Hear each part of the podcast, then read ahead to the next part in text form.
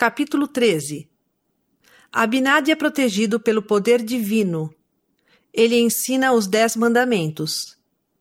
Não se alcança a salvação apenas pela lei de Moisés. O próprio Deus fará uma expiação e redimirá seu povo. Aproximadamente 148 a.C. E então, quando o rei ouviu estas palavras, disse a seus sacerdotes: Tirai este homem daqui e matai-o, pois o que temos nós a ver com ele? Ele é louco. E eles avançaram e procuraram deitar-lhe as mãos. Mas ele resistiu, dizendo: Não me toqueis, pois Deus ferir-vos-á se deitardes as mãos em mim, porque ainda não transmiti a mensagem que o Senhor me ordenou que transmitisse. Nem tampouco vos disse aquilo que pedistes que vos dissesse. Portanto, Deus não permitirá que eu seja destruído neste momento. Devo, porém, cumprir os mandamentos que Deus me deu. E por eu ter dito a verdade, estáis irados contra mim. E também, por ter transmitido a palavra de Deus, julgais que sou louco. Ora, aconteceu que depois de Abinade haver pronunciado estas palavras, o povo do rei Noé não se atreveu a deitar-lhe as mãos, porque o Espírito do Senhor estava sobre ele. E seu rosto resplandecia com extraordinário brilho, como o de Moisés no Monte Sinai enquanto falava com o Senhor. E falou com o poder e a autoridade de Deus. E continuou suas palavras, dizendo: Vedes que não tendes poder para matar-me, portanto termino minha mensagem. Sim, e percebo que ela vos atinge profundamente, porque vos digo a verdade sobre vossas iniquidades. Sim, e minhas palavras enchem-vos de admiração, e de espanto, e de ira. Termino, porém, a minha mensagem. E agora não importa aonde eu vá, contanto que eu seja salvo. Mas isto vos digo: o que fizerdes comigo depois disto, será como um símbolo e uma representação de coisas que estão para vir. E agora vos lerei o restante dos mandamentos de Deus, pois percebo que não estão escritos em vosso coração. Percebo que haveis estudado e ensinado iniquidade durante a maior parte de vossa vida. E agora lembrai-vos de que eu vos disse: não farás para ti imagem de escultura, nem alguma semelhança do que há em cima nos céus, nem embaixo na terra, nem nas águas debaixo da terra.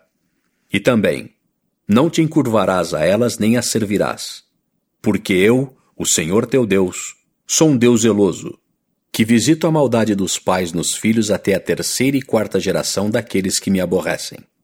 E faço misericórdia a milhares dos que me amam e guardam os meus mandamentos. Não tomarás o nome do Senhor teu Deus em vão, porque o Senhor não terá por inocente o que tomar o seu nome em vão. Lembra-te do dia do sábado para o santificar. Seis dias trabalharás e farás toda a tua obra. Mas o sétimo dia é o sábado do Senhor teu Deus. Não farás nenhuma obra, nem tu, nem teu filho, nem tua filha, nem o teu servo, nem a tua serva, nem o teu animal, nem o teu estrangeiro que está dentro das tuas portas porque em seis dias fez o Senhor os céus e a terra, e o mar e tudo o que neles há. Portanto, abençoou o Senhor o dia do sábado e santificou-o. Honra a teu pai e a tua mãe, para que se prolonguem os teus dias na terra que o Senhor teu Deus te dá. Não matarás. Não cometerás adultério. Não furtarás. Não dirás falso testemunho contra o teu próximo.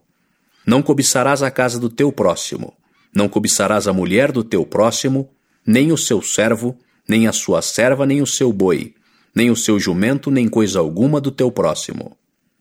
E aconteceu que depois de Abinade dizer estas coisas, perguntou-lhes: Haveis ensinado a este povo que deve procurar fazer todas estas coisas, a fim de guardar estes mandamentos?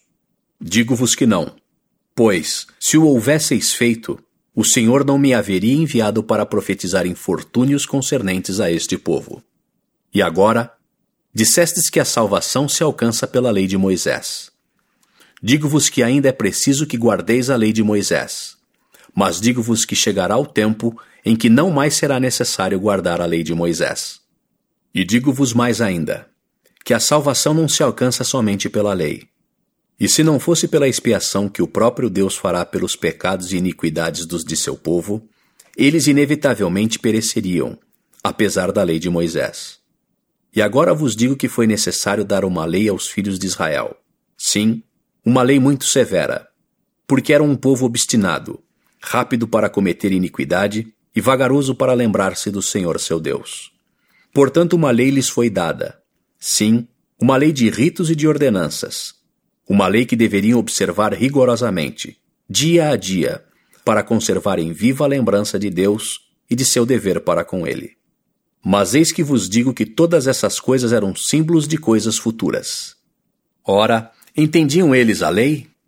Digo-vos que não, nem todos entendiam a lei, e isso por causa da dureza de seu coração, porque não compreendiam que ninguém poderia ser salvo a não ser pela redenção de Deus. Pois eis que não lhes profetizou Moisés acerca da vinda do Messias e que Deus redimiria o seu povo? Sim, e mesmo todos os profetas que profetizaram desde o princípio do mundo, não falaram eles mais ou menos a respeito destas coisas? Não disseram eles que o próprio Deus desceria entre os filhos dos homens e tomaria a forma de homem e andaria com grande poder sobre a face da terra? Sim, e não disseram também que ele proporcionaria a ressurreição aos mortos e que ele próprio seria oprimido e afligido?